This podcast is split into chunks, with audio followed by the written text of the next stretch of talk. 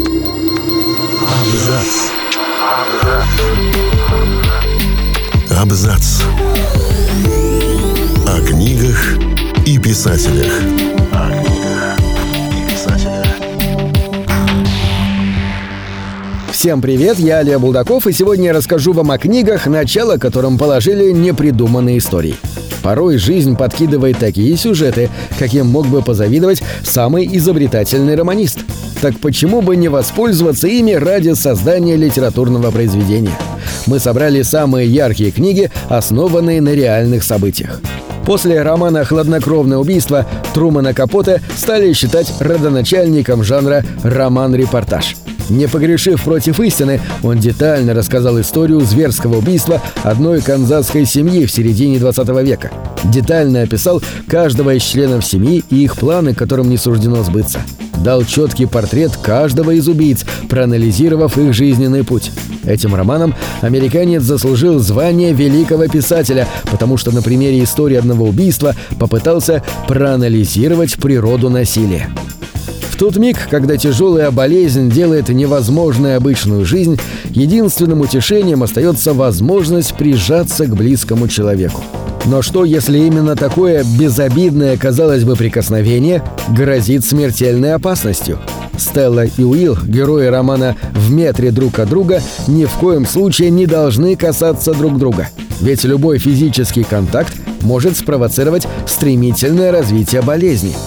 Клэр Вайленд, ставшая прототипом Стеллы, сама страдала муковисцидозом, неизлечимым заболеванием легких.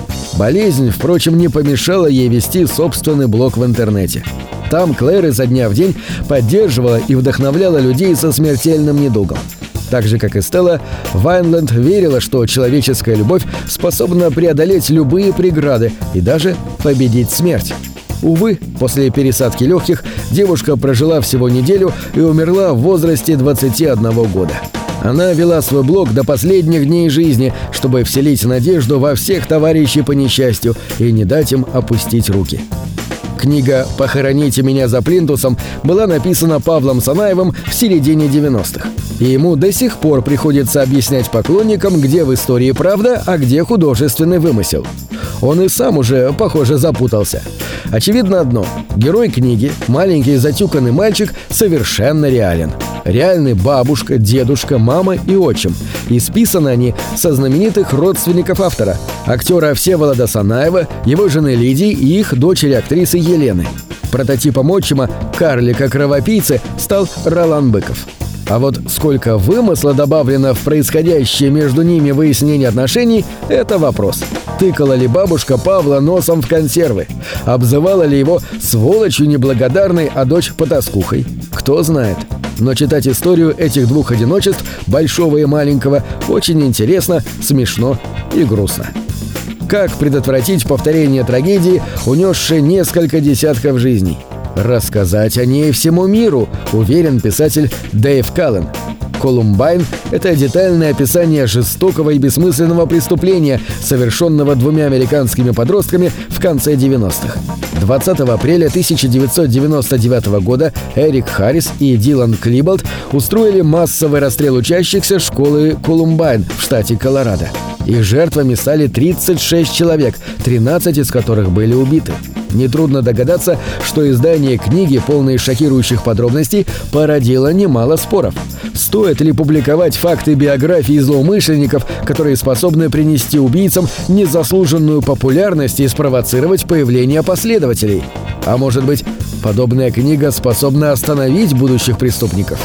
Кто прав, мы предлагаем решить читателям. Автобиографический роман «Меня зовут Гоша» способен потягаться с любым художественным произведением, настолько непростая судьба у главного героя. Он написан сразу двумя людьми – мамой Дианой и сыном Гошей, бывшим воспитанником детского дома.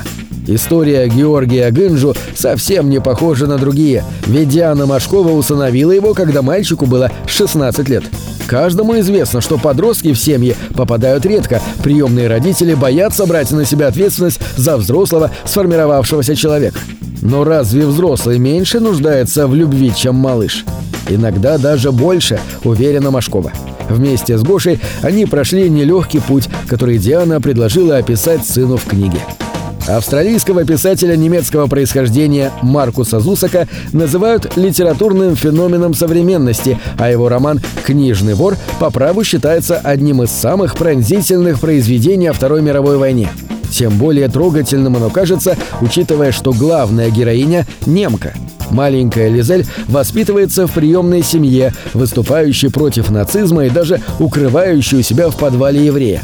Зусак не дает однозначного ответа, имели ли место в реальности события, описанные в книге. Однако об этом четко свидетельствуют некоторые детали. Во-первых, книжный вор посвящен родителям писателя, ставшими свидетелями ужасов гитлеровского режима. Во-вторых, Лизель спустя много лет после окончания войны оказывается в Австралии, что еще раз отсылает читателя к истории семьи самого Зусака. В основу книги «Американская трагедия» Теодора Драйзера легла история реального убийства. В 1905 году Честер Джилет, молодой человек родом из Монтаны, утопил свою подругу Грейс Браун. Как и главный герой романа Клайд Гриффитс, Честер работал на фабрике воротничков, где и познакомился с будущей жертвой. Впоследствии свой поступок он объяснил тем, что Грейс не позволяла ему жениться на другой, более состоятельной девушке, шантажировала и угрожала разоблачением. Джилет был осужден и приговорен к казни на электрическом стуле. Драйзер воссоздал историю Честера Джилета с документальной точностью. В общей сложности писатель переделывал роман около шести раз ради наибольшей достоверности. Кроме того, прежде чем приняться за работу, он ознакомился с протоколом судебного процесса, посетил все места, фигурирующие в деле, и даже взял интервью у некоего преступника, приговоренного к смертной казни, чтобы точнее описать переживания Гриффитса.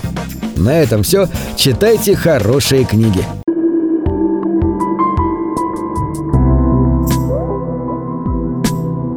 Книги — это двери, что выводят тебя из четырех стен. С ними ты проживаешь другие жизни, а свою умножаешь в тысячу раз.